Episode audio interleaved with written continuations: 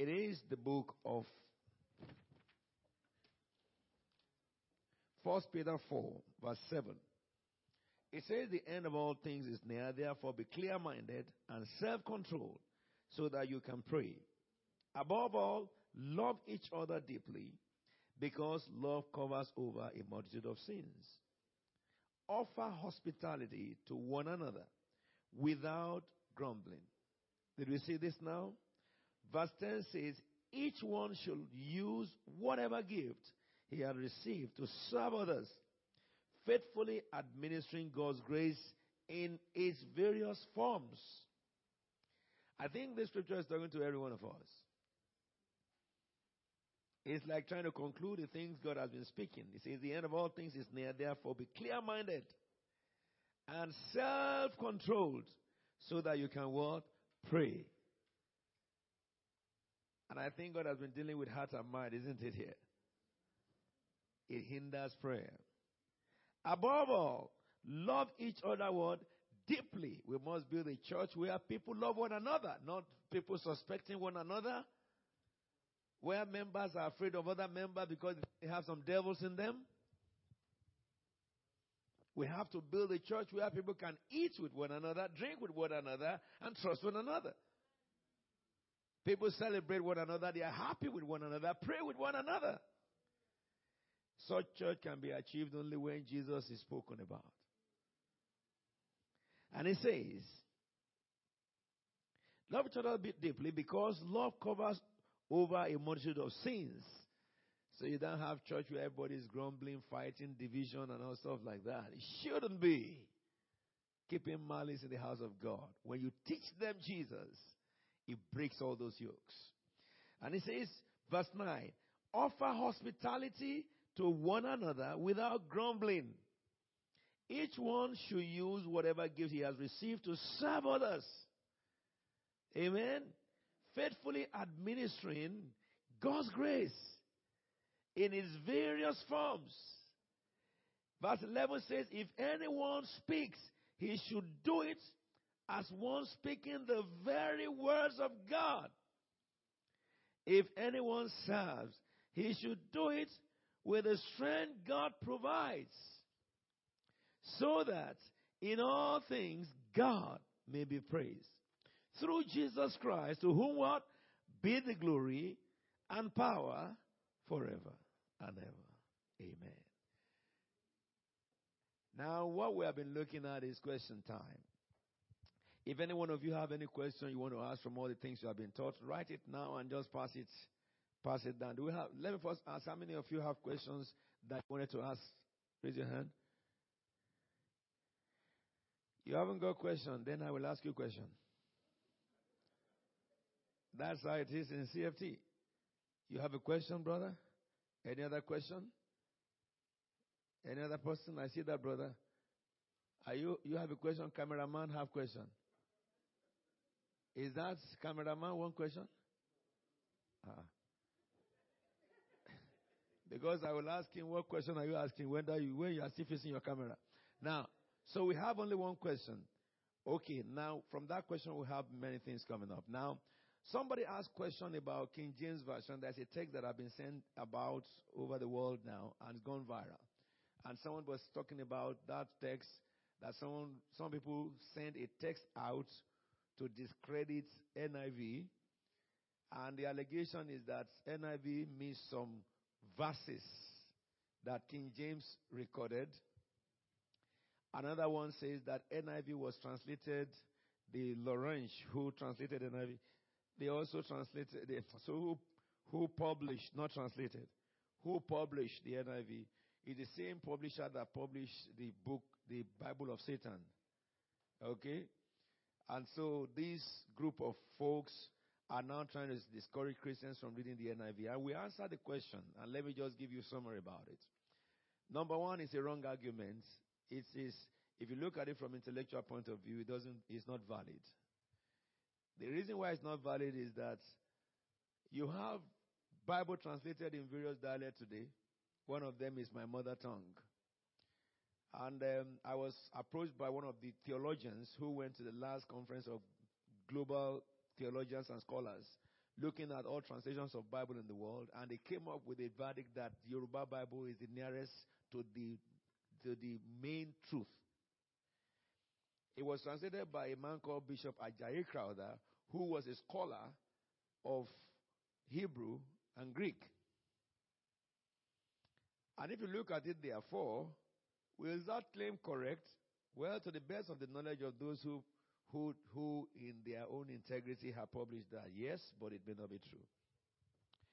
Second thing is that if you look at the N I V version, the verses that are missing in it, N I V did not attempt to pretend as if those verses does not exist, because they, they, they will write verse nineteen and verse twenty-one. If they intend to obsolete it, they would not have written omitted verse twenty.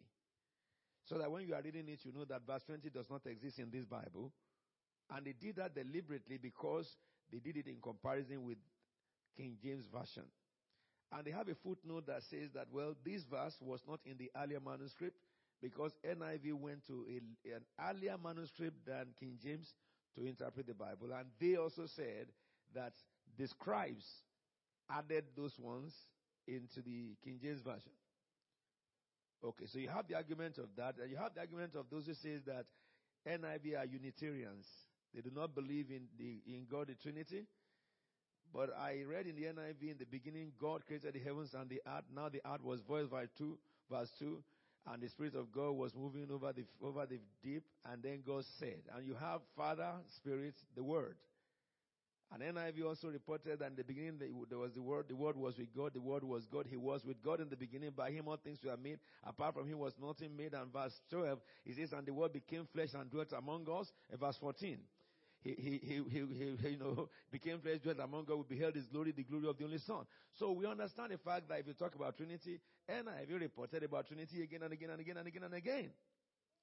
Therefore, what did Paul say? Paul said to us that we should avoid controversies of words. I personally can tell you, I read N I V for more than probably about forty years. I used to read the Revised Standard Version, and then it disappeared. And then I started reading N I V. All my encounters in God was through N I V. All the miracles performed in my ministry was through N I V. If God is not in it, why should He perform the miracles? And my knowledge of the Word is sound. And all those knowledge came from N I V, not from King James. But I started reading King James back because some people told me that King James is easier to memorize. And when I read the word, thus saith the Lord Almighty thy God, I felt that is more holy word than N I V. And I began to do memorization in King James. But after some time, I recognized that, well, there are some words in King James. I, I, I, I, I suffer you not to do something. And I began to look for the meaning of the word suffer. And the interpretation of the word suffer in English grammar does not really tally with what I'm saying, unless I'm using the word metaphorically according to the King James Version. I would have had you, is what N I V says. And rather than I suffer you not to. And I also recognize that the word sober, be sober, be sober, be sober. Some people don't understand it. They thought it's just to be looking mournful and stuff like that. But that is not what the King James is saying. So we have understanding that King James was written in King James English to that society. Now, New King James decided to go better, to become a lot modern. And New King James is very similar to the interpretation in N I V, and it contains all the verses of King James. So, what will I do? I will read my N I V because I understand it easier. I will read my N I V, my King James, uh, New King James Version. That's what I will do. But you see, the King James Version, not in every verse you can understand because of the English in which it is written. So as well as I studied the N I V for teaching, because it's very communicating, it's modern day English, and you don't need dictionary to understand it. I look at also New King James in parallel, and sometimes I look at the King James Version in studies. So to say that N I V version is all these things they lambasted, to me is not true, because there's no intellectual argument to prove that. If you, if you say that is so, then all tribe translation is not correct. And I believe that it is just some people who just came up with all these controversies to get Christians busy discussing what is not and ignore the truth, so that we cannot manifest in what we should really be. So therefore, I will say to you that if you read N I V, it is solid. It is inspired by God. If you read New King James Version, it's very good too.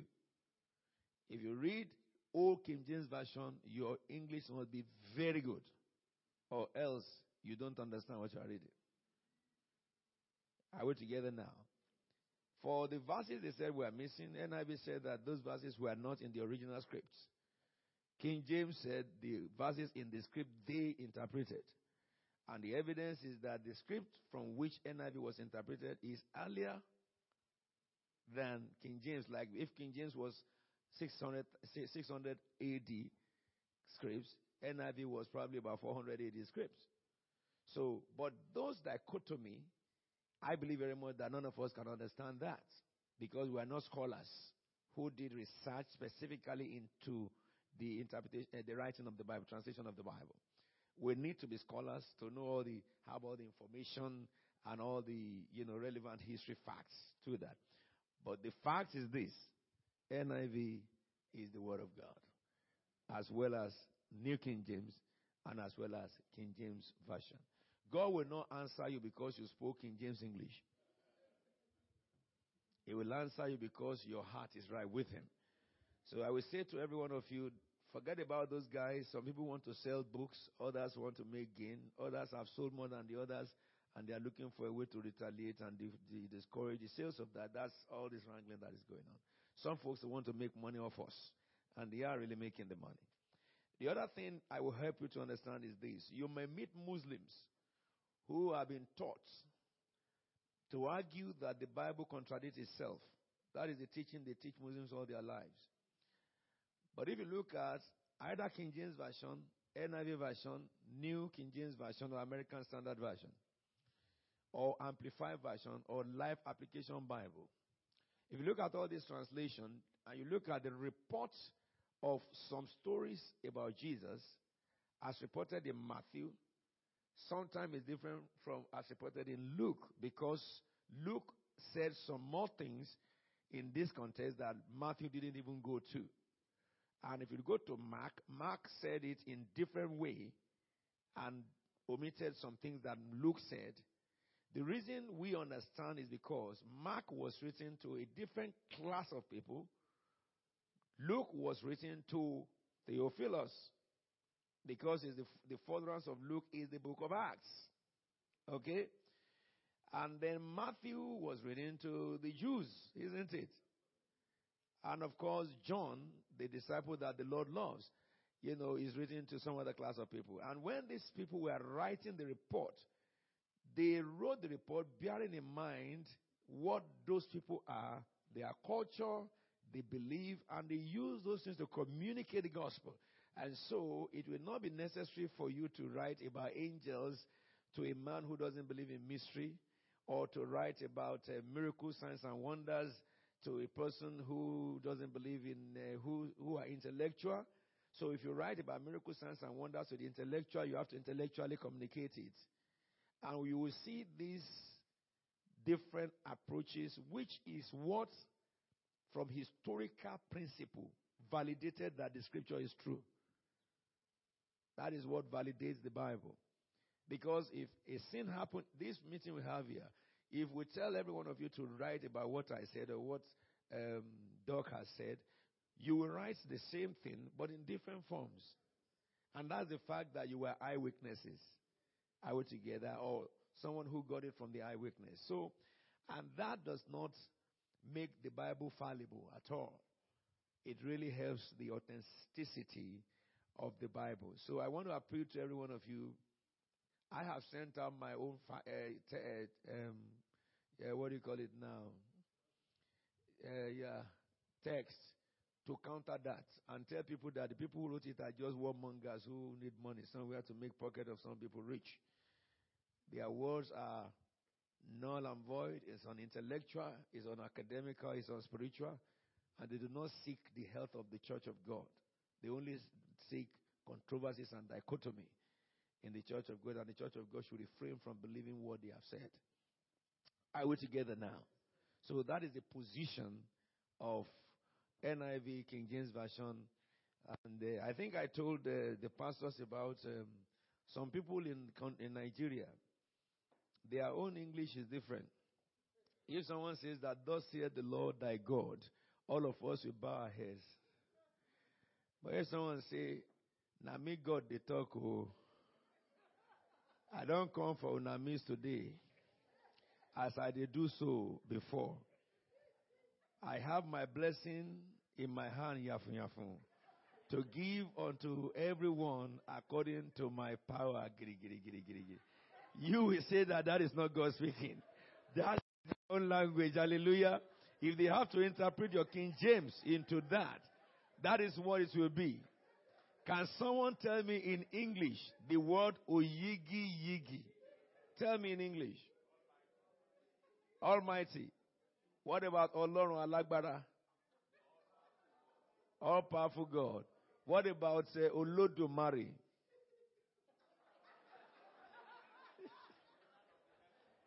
Eh? What about Atẹ́rẹrẹ kárí ayé?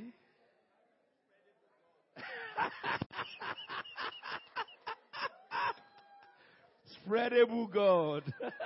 You won't find that in King James.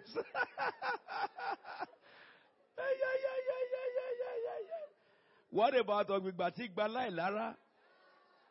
Hallelujah. Gbanigbanita Saya. Okeleyan mo Gbala. Hallelujah, somebody. All these things are names of God in Yoruba Bible. And English have no words to qualify them. So you can't find it in King James. Hallelujah, somebody. So we need to just recognize these, brethren. We must not be caught in, you know what I want to see and what heaven wants to see is for the saints that will go to marketplaces and raise the dead on the streets of our cities. Heal the cripple, not in church anymore, but on the streets. This is what the world is waiting for. And this is the dispensation the church of God is pouring. So, let us understand this. We yearn to know him only and the power of his resurrection. If you are using King James, God bless you, is a good translation. If you are using the N I V, King James, uh, New King James, is a good translation. If you are using the N I V, it's a good translation. If you use American Standard Version, it's a good translation. Life Application Bible, fantastic. Um, there is this other Bible, Amplified. Even when you read Amplified, sometimes you're almost confused. But it's a good Bible. Very, very, it's a good Bible. Those Bibles are for people who have a scholastic mind. It helps you to broaden your knowledge scholastically, to investigate and look at meaning of words, to be able to know how to apply it. Thank God for them. Now, I will answer. There are two questions that, uh, three questions that we'll answer here. There is a question about tithe that pastor want to ask. What's the question about tithe?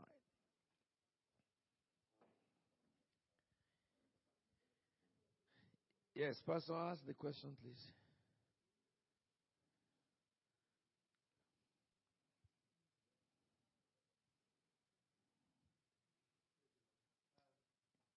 No, oh, put it on at the bottom.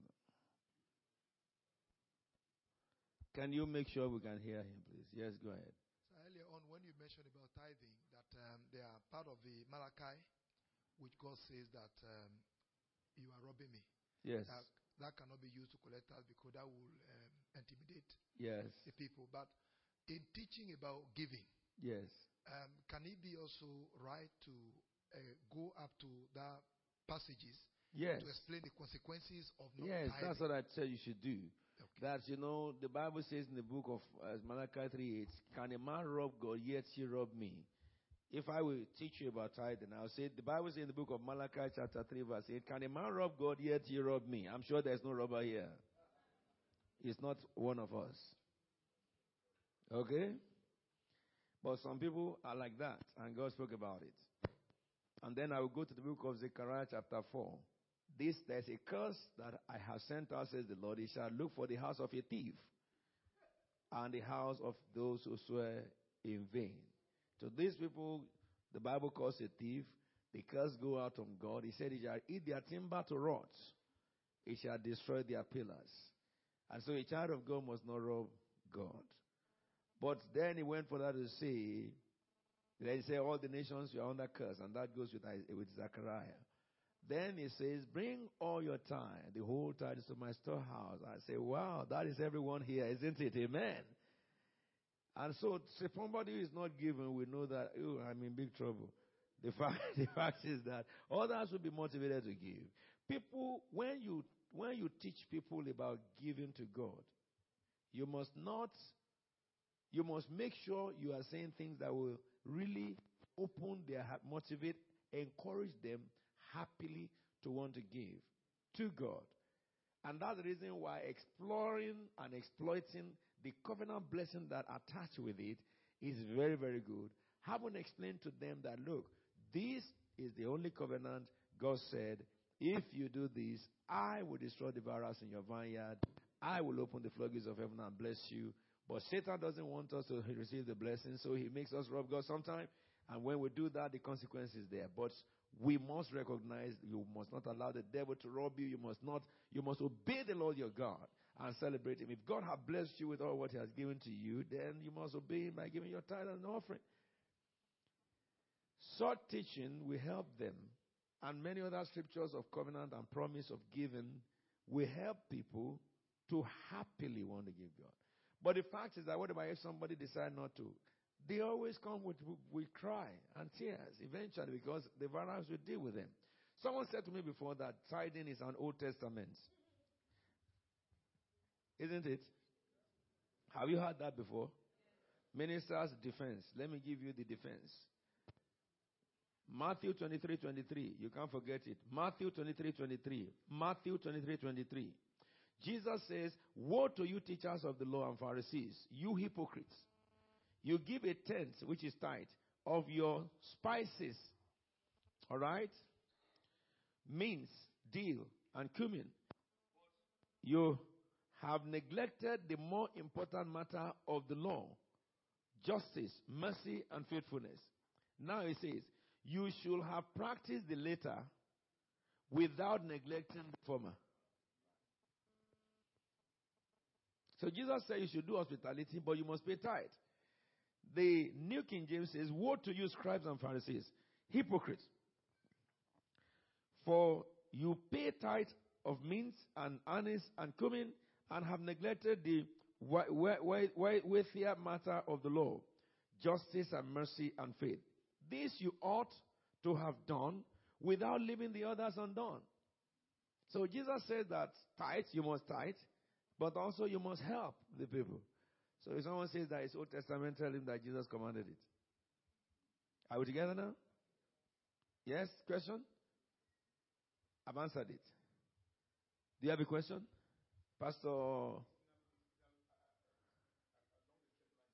Yes, or tithe? Yes, tell me what's the question.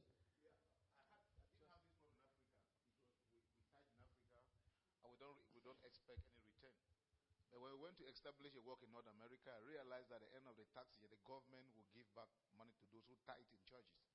Now the question is, do they get back the money? Huh? You say that again?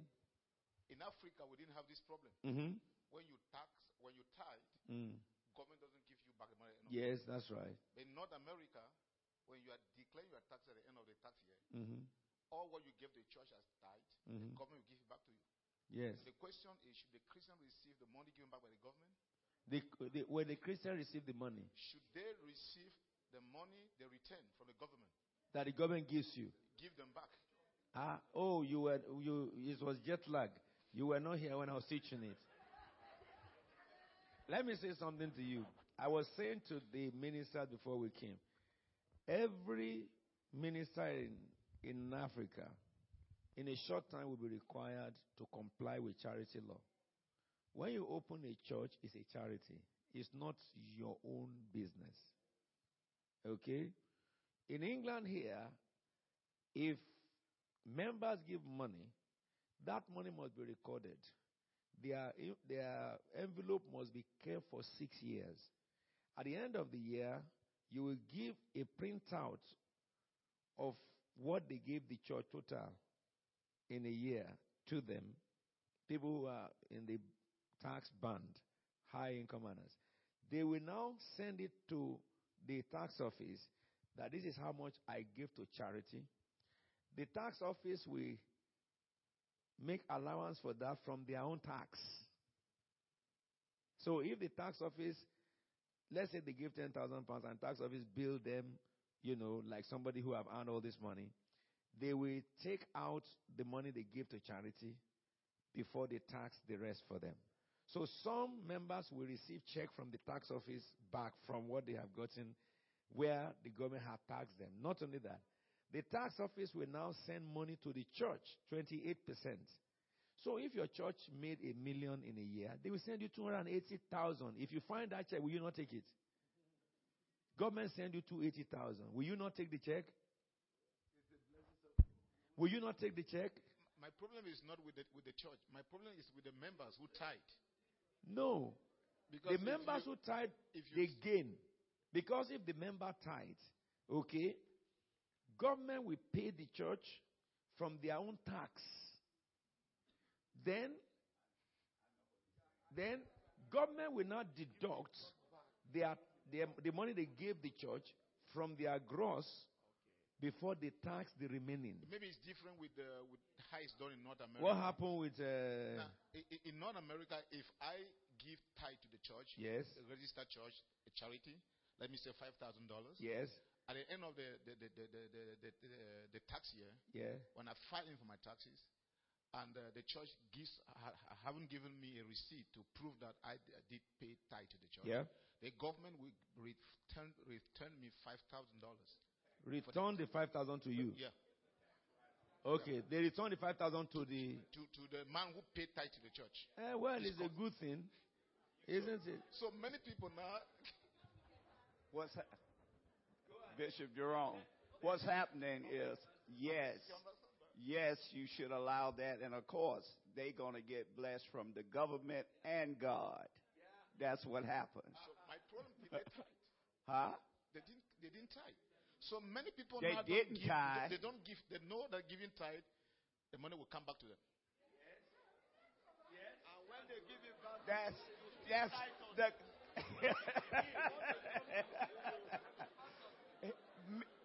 the. Listen, the Lord said, "Men will give back into your bosom." It's actually a big problem among clergy. Pastor, pastor. I will start a church in Canada. It means my church will be rich. It means that a member of my church can give me, instead of tithe of five thousand, a member of my church can just give me ten thousand. And the government will give it back to him. So my church is ten thousand, twenty thousand richer. Yeah, so the, the idea now is the tithe concept. No, the tithe concept is this. If, it has, if an offering has left your hand, it belongs to God. Once the offering have left your hand, it belongs to God. So if that country gives back, it puts that member in a position that he cannot decide to even give more to the church. And that is the principle of tithing. Principle of tithing does not, it doesn't matter what the governments do with the with you who gave. You have labored, out of your labor you had given to God. Period. If they give you, then the word of God says, give, it shall be given back to you, full measure pressed down, shaken together, loaded up. Shall men, and in this case, shall governments. Hallelujah, somebody.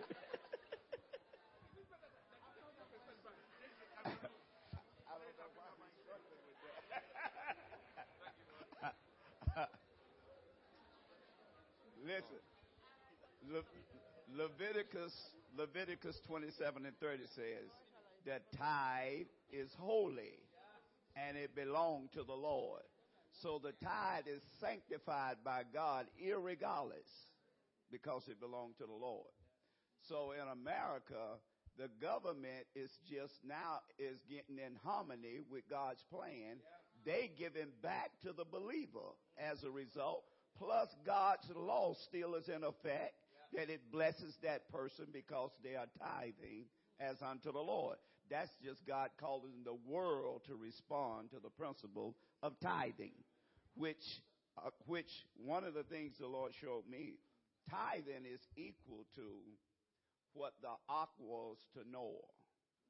Just like the ark saved Noah and his whole household from the destruction of the flood, the tithe will be the revelation of God in the last days that saved the church from the end-time economic destruction that's coming on the land. I think this is one of the reasons why God is blessing America. Because if America will pay somebody who pay God, I mean, they are just falling in line with blessing. Um, I think we have one question from you and uh, the, the deacon over there, and we will sort that out. Yes, what is it? I, it's not a question. It's just that I about sense, the time. I sense a slight belly aching here. I think it's a great thing that, you know, brethren in America, North America, wherever, mm. get something back from government. From the government. And we exactly everything. That, yes. Rather than bellyache about yeah, it. That's right. It's almost as though they shouldn't get it. After all, if they're tithe, they gave it to God. Why should the government give them back? Bless we that should government. Celebrate that. We Bless should rejoice over it. Absolutely. Um, yeah, that's right. Yeah, that's right. Other things, avenues, they can put the money in some other things and get the money back. Yeah. Any charity they can get the money from. That is yeah. just a quick, sorry. Yes. It's just a quick point here because yes. I worked in Dallas, Texas. So I know what he's talking about. And they don't actually give you back the tithe you pay to the church. It's just like when I do my annual returns in December. Mm. They take into account your expenditure. Here, they don't care whether you pay tithe or not. But what you, your expenses and stuff like that, you include it in your annual returns. It's just that. So my pastor at the end of the year would give me uh, uh, a statement of all what I gave to the church. And I submit it with my annual returns, mm. and then I get money back. Not the exact amount I gave to the church, but they For take in, into in account England. all what I in have England. given. In, in England. America. I okay, worked, in America too. I worked in the States for two years. I was yeah. a teacher in Dallas, Texas, All right. and that's what happened. Okay, you they know. give you part of it back. Oh, yes, you get some money back, but it's not even, like giving even you the tithe. Reverend, no. if they give you everything everything back, I'll they are fulfilling the, the scriptures. Brother, what is your question, please? Praise I think we're enjoying ourselves. We'll, we have to get out of this place in five minutes. Yes. Um, praise the Lord. Um, Daddy, my question has to do with um, wealth. You know, wealth. You've, uh, yes. Yes. Um, you've talked about, though it's, um, you've told us that um, it's not proper for Christians to go after wealth. Yes. And the Bible has um, taught us that, that um, you know, the love of money you know, is the root of all evil. Mm-hmm. But then, as a Christian, without necessarily going after wealth. Mm. When God created man, he told man to have dominion over all the earth. Yes. He put those things, you know, in control of man. Yes. But nowadays, we get to see situations where the unbelievers yeah. are the ones getting rich. Yes. And I, sometimes I'm forced to, like, ask the questions. Yes. We are, as Christians, we are supposed to, according to the Bible standard, we are supposed yes. to be the ones controlling the wealth. Yes. You know, so that we can propagate the gospel. That's right. The ones who are supposed to, you know, have these riches in our coffers. Yes. Now, my question now goes first. Fine. When, even though I'm not going after well, but don't you think it's proper for, you know, Christians to be the ones to, you know, like, um, kind of like go in control or put those things in control of, I mean, have the control over those things? Yes, I will answer that question. Because I feel... Number one, you're asking for you. whether I feel. I don't feel so. But what does the Bible say? That's what I will say. Because as a lawyer, I've been told you will never speak your feeling in the law court. The judge will throw you out. You have to speak according to the statutes. What does the statutes of God say? Proverbs chapter twenty-two verse twenty-one. Submit to God. and be at peace with him. In this way, prosperity will come to you. All right? If you look at the book of, uh, uh, no, sorry, Job twenty-two, twenty-one. Then in Proverbs four, it says that um, um, uh, prosperity is the reward of righteousness. Now, this is it. Christians ought to be rich. And we cannot compare riches with the people in the world because they will get rich by fraudulent means. And then that, yeah, and that's why the Bible says that we shouldn't compare them. Like some people they published now, one of them in Nigeria, when president of Nigeria went to America, he has one point four billion, another one had one point two billion in savings in America. But if you look at it, they showed us a program three weeks ago here where they robbed Nigeria. Nigeria was to sell a barrel of crude oil for one hundred dollars per barrel. This formed a company in um, Liechtenstein, and they bought the crude oil from Nigeria for forty cents, and they sold it to the same American government for, uh, you know, for one, one dollar, whatever. Now, they made the sixty percent of the profit to their pocket, which should go to the government of Nigeria. So this is how the people of the world make wealth. That's the reason why the Bible says we should not follow them and not have our mindset on wealth. But what about the church? That is what we discussed in ministers' meeting, that a church must address spiritual, social, and mental development of its members. How will the youth get rich? By we teaching them to study hard, forget about husband, boyfriend or girlfriend, read very well. Don't do first degree and say you have read. Begin again is not the end of reading, it's the beginning. So you have, if you do any course, you do first degree, you do second degree. When you go into work and you are working, update yourself all the time. Do more degrees in master's level by various means so that in about five, ten years when they will begin to promote people to directorship, you are too qualified. The issue is that when believers don't read so much so that when time for uh, uh, promotion comes, God wants to promote them, but they don't have anything in their hand for God to promote. If you look at the people in the world who are into academics, they read mad. Christians should read more than them. Second thing is that Christians who are doing business must be faithful in their giving and work in righteousness, and God will prosper their businesses. And the problem with believers is that, you know, haphazard uh, uh, obedience. Half obedience is non-obedient at all. And this is the major thing that we ministers resolve, that the church must be taught to be faithful to God, to be truthful to God, and to be hardworking. The Bible says every hard work leads to profit. Let me give you some few scriptures. And I think that's the end of the case. Oh, you have one, one, one, one um, question. Let me read these scriptures to you out of my prayer book. This, I just took one page to write um, all this. Look at what it says here. Proverbs sixteen three. Commit to the Lord whatever you do, and your plans will succeed. Many Christians don't commit the things to the Lord. They just do it and ask God to bless it. Now it says, in Proverbs ten twenty-two, the, bless, the blessings of the Lord make a rich without any sorrow. All right. Proverbs ten two, ill-gotten wealth treasures are of no value, but righteousness delivers from death. Christians must not dupe people, lie to people to make money. It will destroy the good money that you got. Proverbs thirteen eleven, dishonest money dwindles away, but he who gathers money little by little maketh it grow. Many Christians don't save. Even if it's ten pounds every month you are saving, if you save ten pounds every month for twenty years, it's a lot of money. And uh, instead of looking for quick, quick, quick money, okay? Money doubler. You sow your seed today, you have twenty-four hours miracle. It doesn't happen. Proverbs ten four. Lazy hands make a man poor, but diligent hands bring wealth. Christians should be very diligent, hardworking, so that God can see something to bless in the hand. And I can read more and more and more. Misfortune pursues the sinner, but prosperity is the reward of righteousness.